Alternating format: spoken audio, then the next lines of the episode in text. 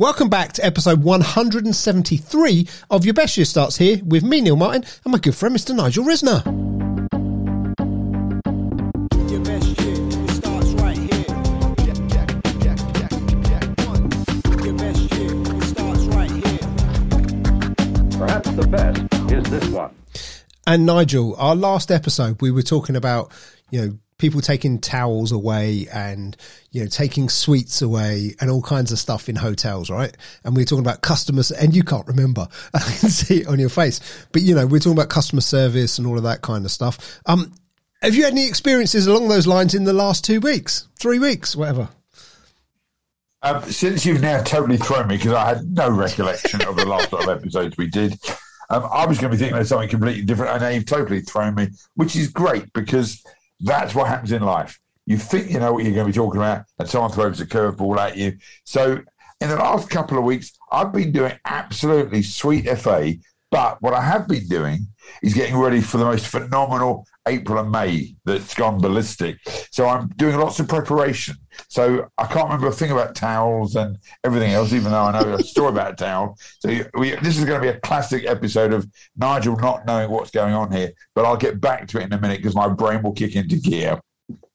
And I'm not even going to use the old excuse of brain aneurysm because I just think I'm getting to 60 very soon and I don't know what I'm doing. But interestingly, I'm about to celebrate my 25th year as a speaker. That's awesome. My 60th birthday coming up in July and trying to organize some thank you celebrations along the way because I don't often say it, but you know, without your support after three years, we definitely wouldn't have a podcast going. Mm-hmm. After 10 years with some of my mastermind speaking partners, I wouldn't have got through COVID knowing how to use any of this equipment. You know, Brian Cherner, who set me up with the Academy Chief Execs literally 24 years ago. So I'm a lot about gratitude at the moment and consistency and lots of things going on in my head right now because, you know, we're a sixth of the year, sixth of the way through the year now, which is quite incredible. Mm-hmm. Okay. And this year seems to be flying by. And because my April and May and half of June is already booked in a way. It's going to be July before I know it, which is my birthday month and 25 years as a speaker. And we need to think about really carefully that if you don't start putting things into place, time just goes really fast mm-hmm. and you generally can't remember what was going on. What's interesting is that when you have success, you can't always remember how you got to your success. But when there's a negative story, we definitely can remember that stuff. And because I haven't had much negativity recently, I can't remember where I am. I know I'm here, but that's, that's about as much as I know. well, I um, I think part of the reason I, I mentioned it is, you know, I was, I'll be really honest, I was looking to see what episode number we're on, and it's got the title of the last one as well as the number of the last one. So, you know, checking that up before we started recording, and um, I had an experience. I was supposed to be on holiday last week, and because of That's, the right, that's why we didn't do the recording. yeah, remember. and, and because of the storms, um, it it, it basically got cancelled. Okay, so supposed supposed to be at a um at a resort location in the UK that's normally in forests and things and is quite well known. Normally, like the centre of the country. Well, centre something, Yeah. okay, and quite well known. Um, and I, I don't know. I, I'm not really into, I'm not really into naming and shaming as such, but I am quite disappointed with them. Just in terms of, I, I totally get the storm was out of their control. I totally get that cancelling, you know, and closing their venues would have, you know, would have been a big deal for them and not something they would have done lightly. That I'm all okay with. The bit that disappoints and saddens me is if it wasn't for checking, if it wasn't for somebody else telling me I should check their website slash social media, I wouldn't have known it was cancelled. And- that goes back to everything that we've spoken about, about communication. Exactly. And in their in their notification, it said, you know, you will be receiving an email and a text. Yeah, about a week after we were supposed to be there. Yeah. So you know, and and if you think you know, ignore what my personal situation was around this. You imagine how many people would have potentially started their travel the day before. You think of how you know all of those kinds of things. How many people will have purchased things to take with them? How many people would have made all kinds of plans, commitments, put dogs in kennels, cats Okay, in let's stop where you are there, Neil. They didn't make that decision in a minute. Exactly. They were making those decisions with provisions days before this Exactly. and didn't notify you, which is always baffling And well, and Yeah. honestly, you know, I, I find it hard to believe an organisation of that size doesn't have the technology in place that by hitting a few buttons, they can't send a text message or an email to everyone that was due to arrive the following day, even if it was literally the day before. I find it hard to believe they couldn't do that. You know, most small businesses now have an email software that or a CRM system that they can do that. So I find it hard to believe that a big one wouldn't. And so, like I say, I just I just find it a bit disappointing, and I wasn't necessarily going to mention it until I happened to see the last episode where we were talking about you know them taking away your towels from a hotel because you were only one person, not two, and I taking now- away I your sweets and stuff I like that, right? Story. And um, you know, that was that, and it was literally seeing that title. It just made me go, do you know what? I am going to mention this, and I'm going to mention it just from the point of view of you know, if we think about the kind of thing that like Geoff Ramm talks about in terms of celebrity service.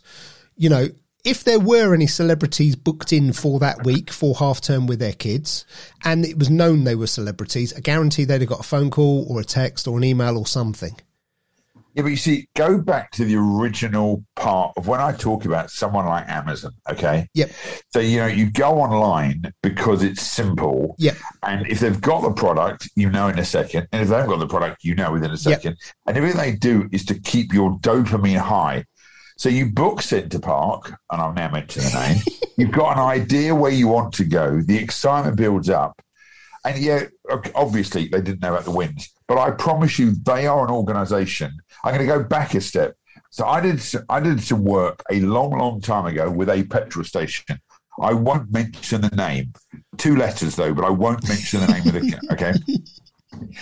And what was baffling that this was in the summer. Okay. Now I don't know if you know when you go to a petrol station in the height of the summer, most of the stores with by the petrol stations they buy their stuff based on how often people buy stuff in their stores. Mm-hmm. Well, when it's really really hot, have a guess what? It's a big selling item in the Ice summer. cream.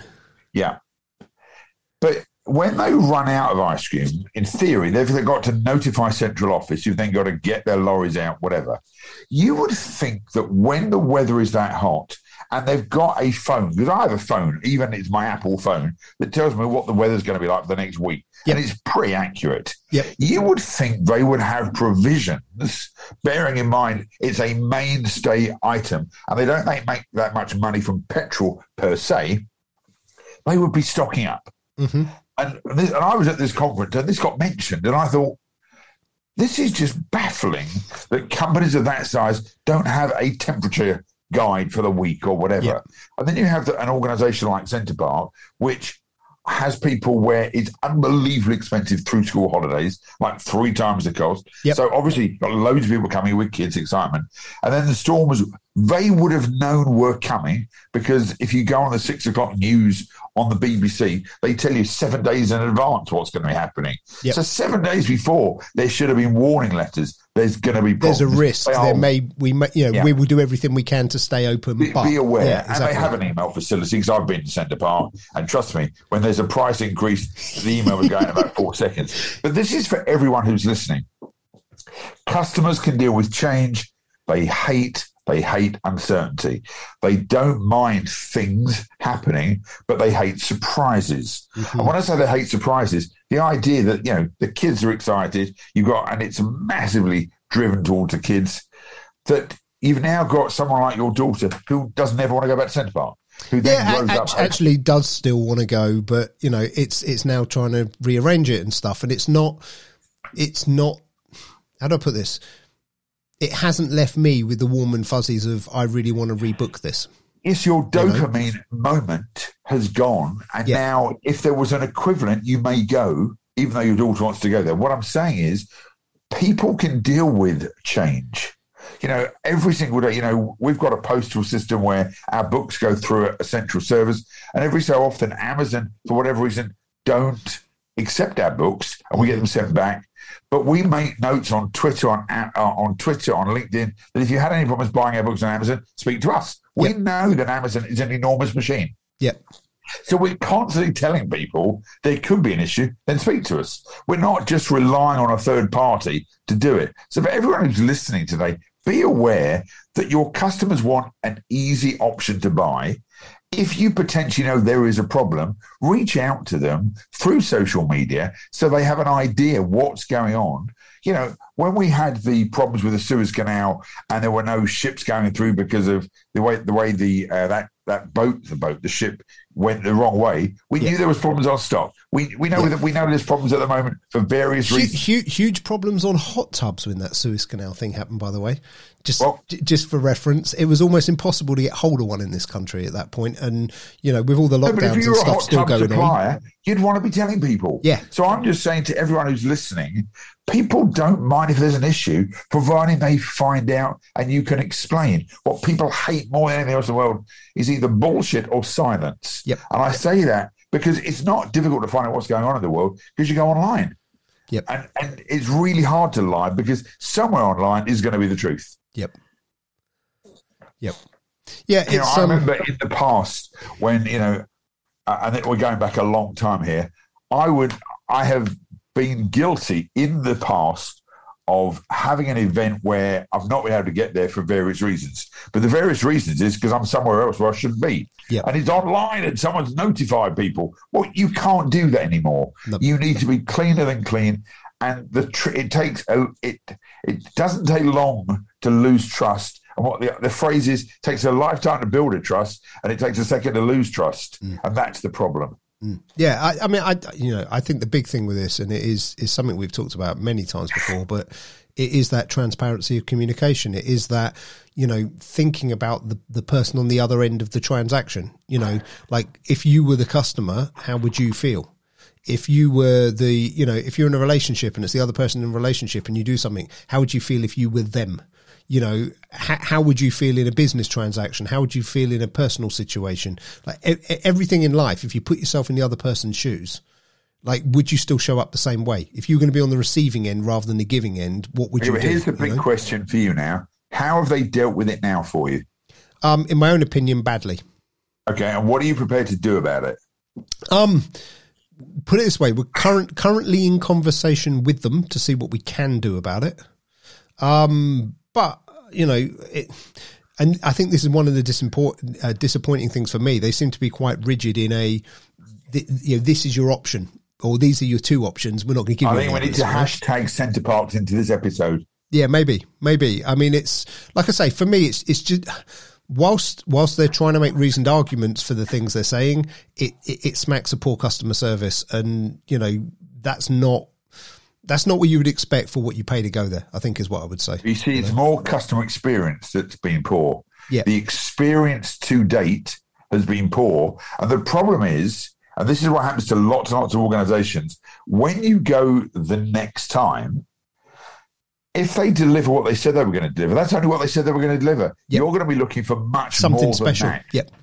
And if they don't deliver much more than that, they've given you the room, which is what was on the brochure. They've done the activities, which, by the way, you're going to pay for extra anyway. Yep. So, what you need to be aware of is that when people come to your establishment or they buy your item, that's what the deal was anyway. Yep. What are you doing to shock, surprise, delight your customer? And over So deliver, yeah.